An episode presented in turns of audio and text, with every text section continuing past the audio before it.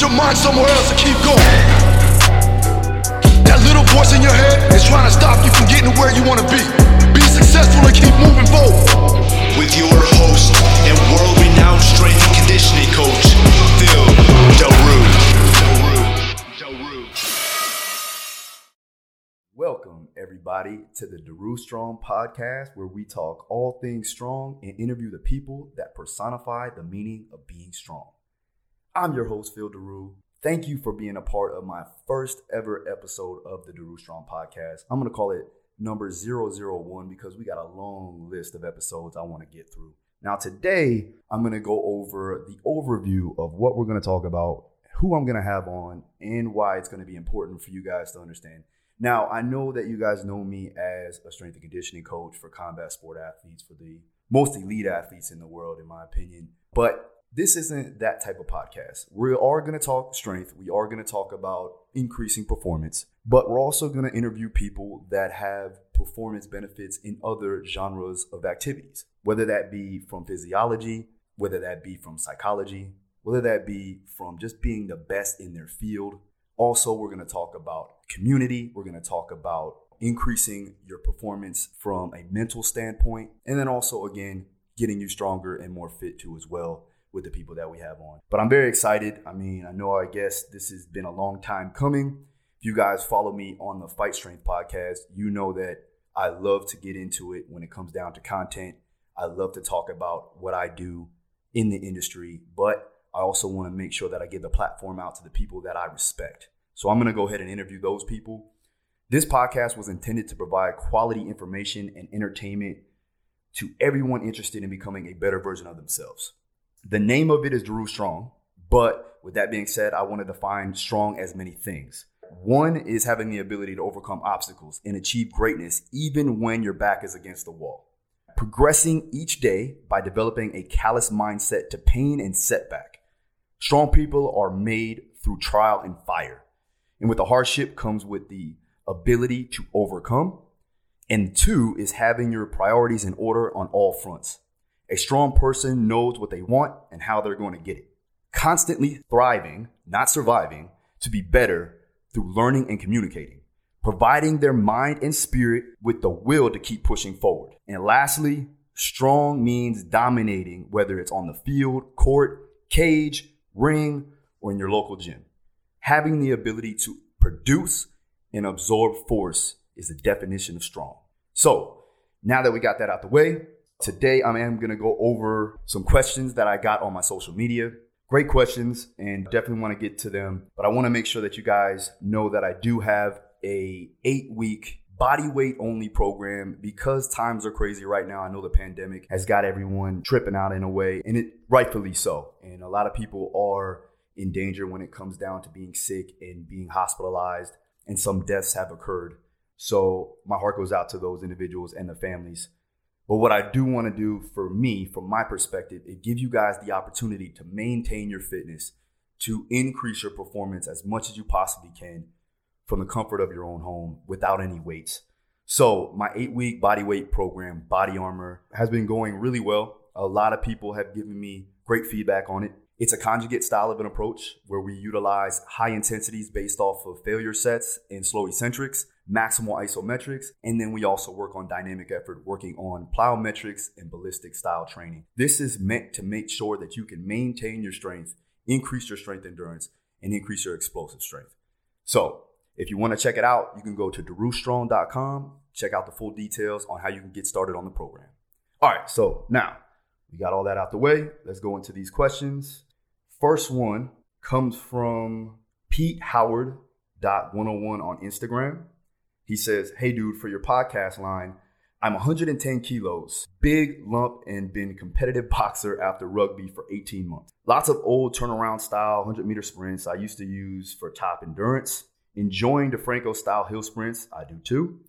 Been following the red zone running for lots of treadmill gains this year. Any particular distance RPE rest ratios you can throw out there for field running as gyms are shut down would be inspiring and thank you for doing what you do and everything thus far. All right, bro.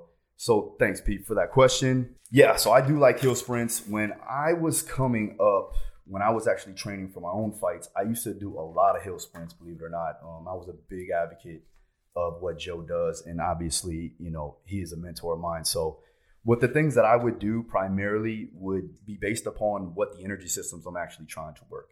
Now, bigger athletes, you know, we have to incorporate the aerobic work, but not pound the joints. And I also like to do five minute interval sets. So, what we would do is basically you would run up and down. So, you do one sprint, come down controlled, run up again, and you do that for five minutes straight, trying to get as many rounds in as possible. I would do that for up to two to three rounds, or I would do a three week wave where I would start off with two rounds, then four rounds, then six rounds, and then taper back off and restart the process again, trying to get more rounds in in each five minute interval. Another thing that you can do as opposed to just running on the hills, I like to do contrast training with 50% of their one rep max with squats and hinges or pushes and pulls. Let's say, for instance, you know, I have a 50% of my trap bar deadlift. Then I'm to take 50% of my push jerk.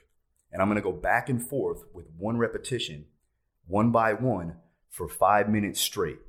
What that's going to do is going to increase the aerobic capacity and mitochondrial density of the fast twitch fibers.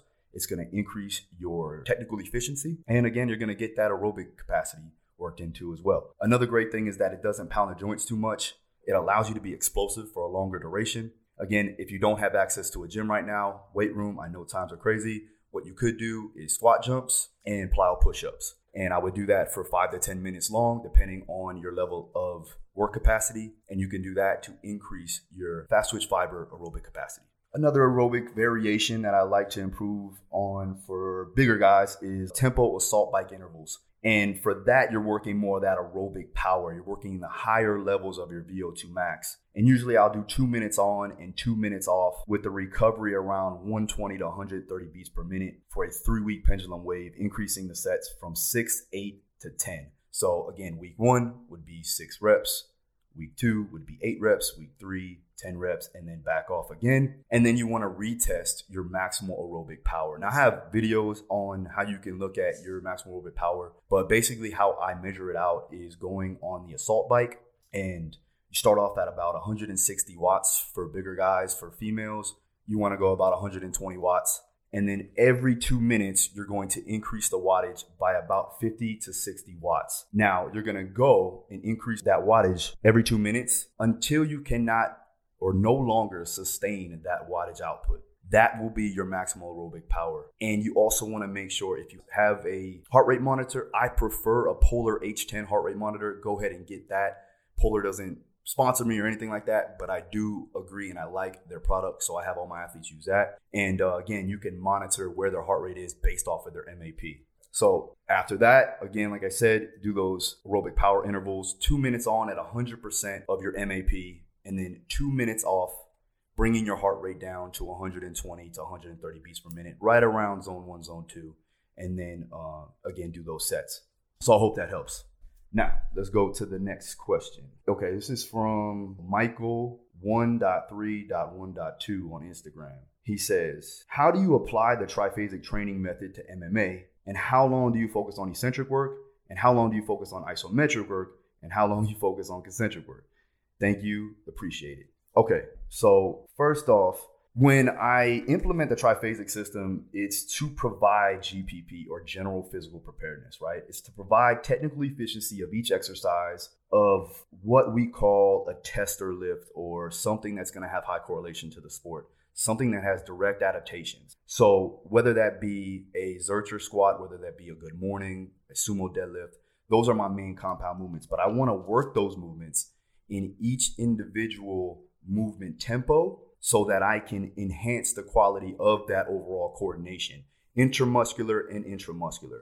Working on hypertrophy in a lot of ways, especially in the eccentric, and then also working isometrics to enhance strength in mini max ranges or your, your weak points, pretty much. So, for about 12 weeks out, we start the triphasic model where I will do two weeks of eccentrics, two weeks of isometrics, and then after those two weeks of isometrics, we take a slight deload where I will go over assessment protocols based off of their power, their force production, their endurance. And we go through those assessments. And I got some videos on my YouTube if you want to check those out. And then after that, we go right into the condensed conjugate model where the focus is on straight concentrics because now we're trying to increase force production and increase maximal velocities so that we can hit the force velocity curve as its entirety. Okay. Again, you know, you have to make sure when you're doing the eccentrics that skills training is brought down a bit because of the fact that they are going to get some delayed onset muscle soreness. They are going to be a little fatigued from that. It's very taxing. At the same time, when you're talking conditioning, I like to work some lactic power work in between there. And then on the off days, do some aerobic capacity or aerobic power to mitigate any type of maladaptation of mitochondrial density. So when you're talking about high lactic work, usually combats with the aerobic capacity. So I want to make sure I offset that by doing some aerobic work, one for restoration and also to increase the capacity of your oxygen intake. So I hope that helped you there. Let's go to the next question. Okay, the next one is O'Reilly7402. He said, finished day four of body armor program and I'm loving it. Thanks, bro. I appreciate that. With the gyms closed, is it beneficial to take a break from weightlifting and focus on body weight, resistance bands, exercises to help improve mobility, flexibility, and help build and strengthen muscles not worked in general weightlifting? Thanks, Phil. Much love from Ireland. Thank you from Ireland. I appreciate that. Yeah, I mean, well, right now you can only do what you can do, you know, and you have to control the controllables and not worry about the uncontrollable. And do what you can as far as getting you in shape and maintaining the strength that you've gained. If you can get some bands, I highly prefer you get some bands from like Elite FTS. I know that I always pitch them out there because their bands are the best. They always work for me. Um, and then also, again, with the body armor program, it kind of goes through those specific tempos to allow you to get strength, to allow you to increase your endurance and also improve on your explosive strength or explosive power. Yeah, I think that that would be more important at this particular time just because of the fact that you don't have the weights to do the work that you need to do to cause that adaptation to happen. So, yes, and then also work on your mobility. This is very important. Work on your mobility, increase the joint capsular space, increase your active end range control because that's going to give you the prerequisites to do work once you get access to a weight room. So this is the time really, yes, you're right, that you want to start from the basics again and really build up your body from the ground up.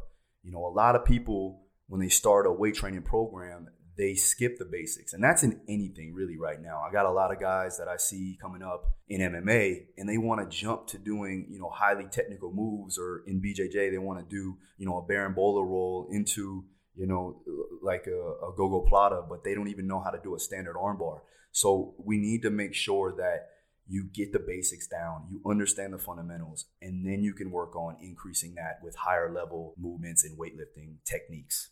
Okay, next question. There's a couple here from Stankus underscore Robertus. He said, two questions. What books do you recommend to read for S&C coaching? I have read ISSA, I have read NSCA strength and conditioning books. Michael Boyle's Advances of Functional Training PDF, Bompa's Periodization, which is a really good book, and also Super Training, which is obviously a dense read. Yeah, so I know that I had DM'd this individual and talked about, you know, my favorite books. But you know, again, it's not just about the science of periodization and strength and power and conditioning. Those are very important, and we're going to talk about those. But it's also about understanding a person and having quality communication skills.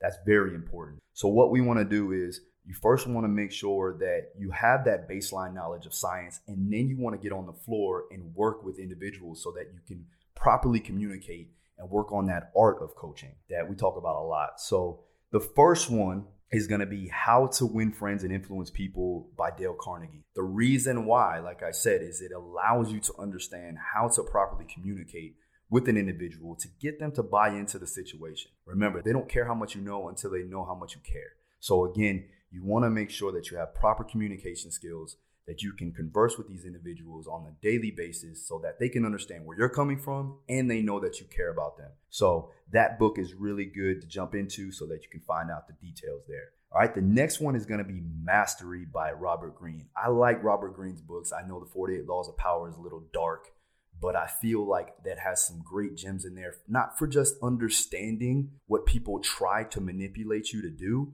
but also working the system in a way that's going to enhance your quality of life.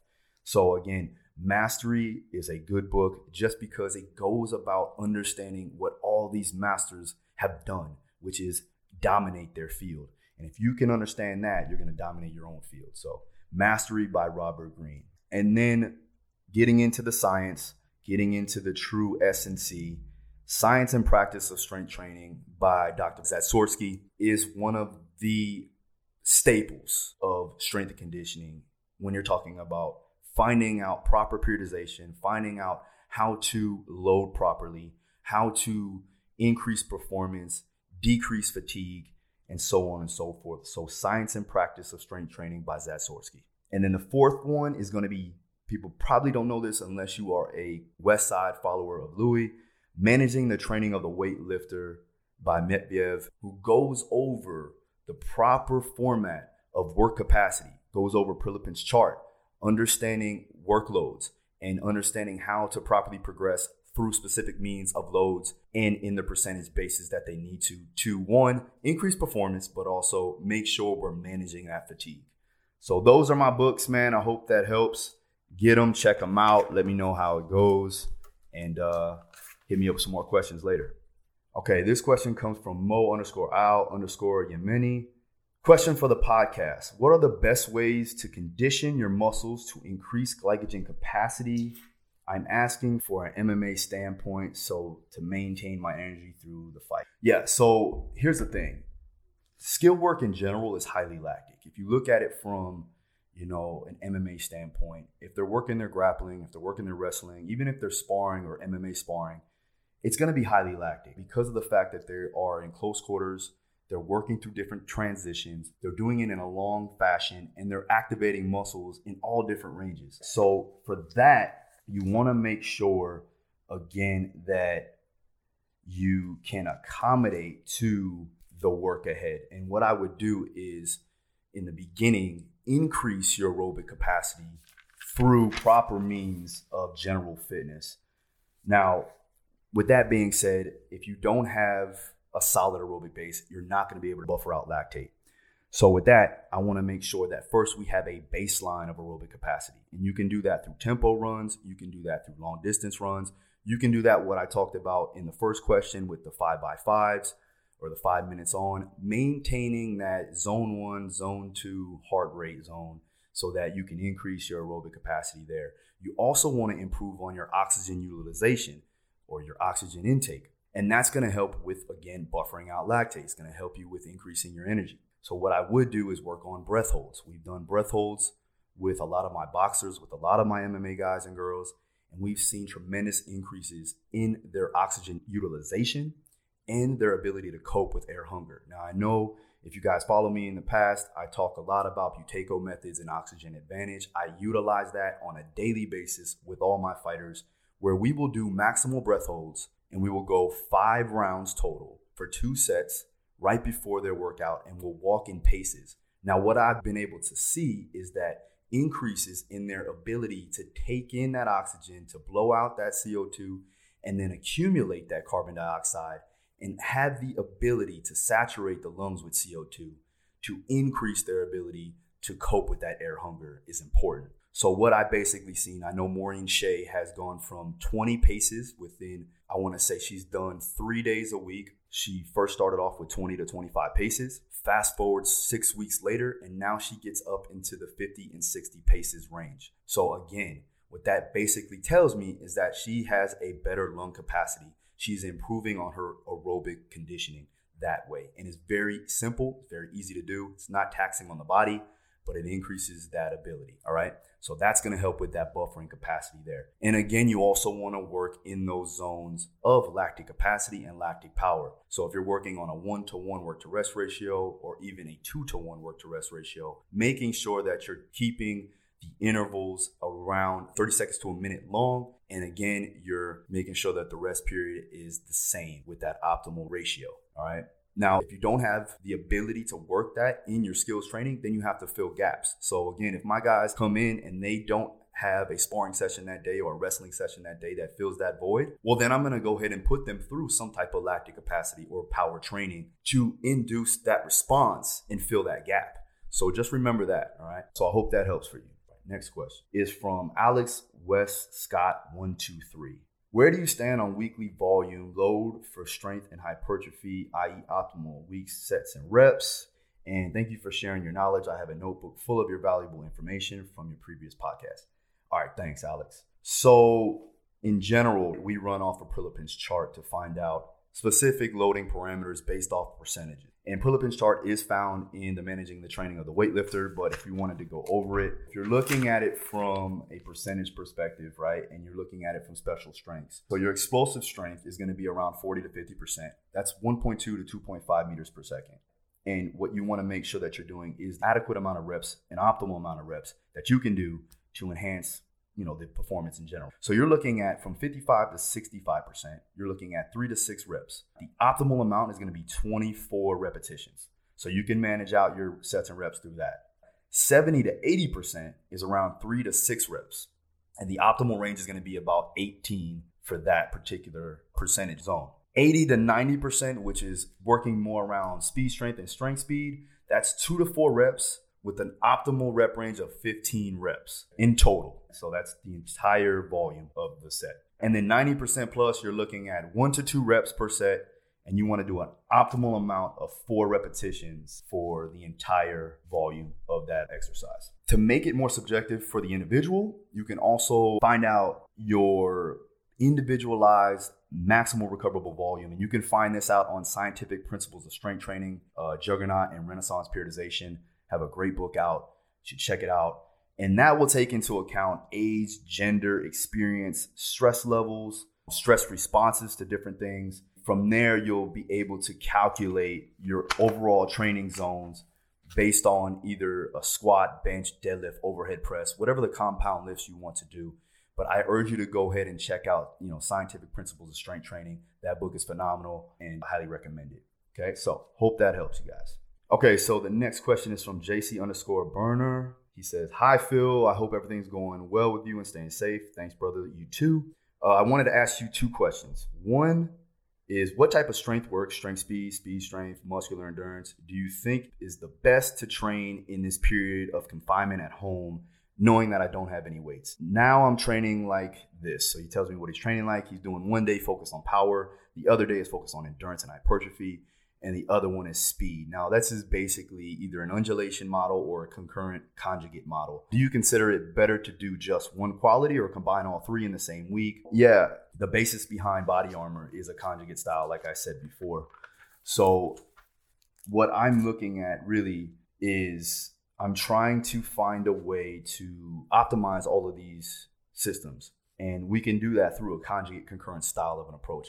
What I would do is work on your higher intensity days, spaced out every 72 hours, and then work on your dynamic work, you know, right about 48 hours after that. So if you wanted to break it up into quadrants, if you wanted to go upper and lower, I would do an upper body high intensity day, followed 72 hours later by, or a lower body high intensity day, followed 72 hours by a high intensity or upper body high intensity day, and then follow that on 48 hours after, do a high dynamic day where you're working on explosive power, explosive strength, but also you can work on a little bit more quality of endurance with some accessory exercises too as well to bring up any weak lagging issues. And you would do that on the fourth and fifth day of upper or lower and then upper body. So hope that helps, brother. Again, with all of this being said, this has been a crazy time. You know, we want to make sure that everybody is getting what they need to out of the situation when it comes down to performance and longevity and health. I do believe that we are going to grow stronger from this situation that we have here, this unfortunate situation. I know my kids are out of school. It's crazy on my wife right now. But we are going to get through this as a human race. I believe that if we stay strong and we keep on doing what we need to do and stay positive, we're going to come out the other side a lot stronger, a lot more knowledgeable about the situation and make sure that it doesn't happen again. All right, guys. So shorter episode this week because I wanted to get through the objective. I wanted to make sure that you guys understood what I was doing for this podcast. We are going to have some guests on next week. I'm going to have one of my main coaches that I actually came up with. If you guys follow me before, you know who I'm talking about. We're going to have him in the studio here in my gym also, and we're gonna talk some shop and see what's going on with him now. Newly acquired things for him. Definitely leaving out the old and bringing in the new in a way, right? So excited for that. Again, thanks again for you guys who are watching on YouTube or are listening on any podcast network that we're putting this on. Thanks again. I will see you next time. Strong Podcast, and I'm out.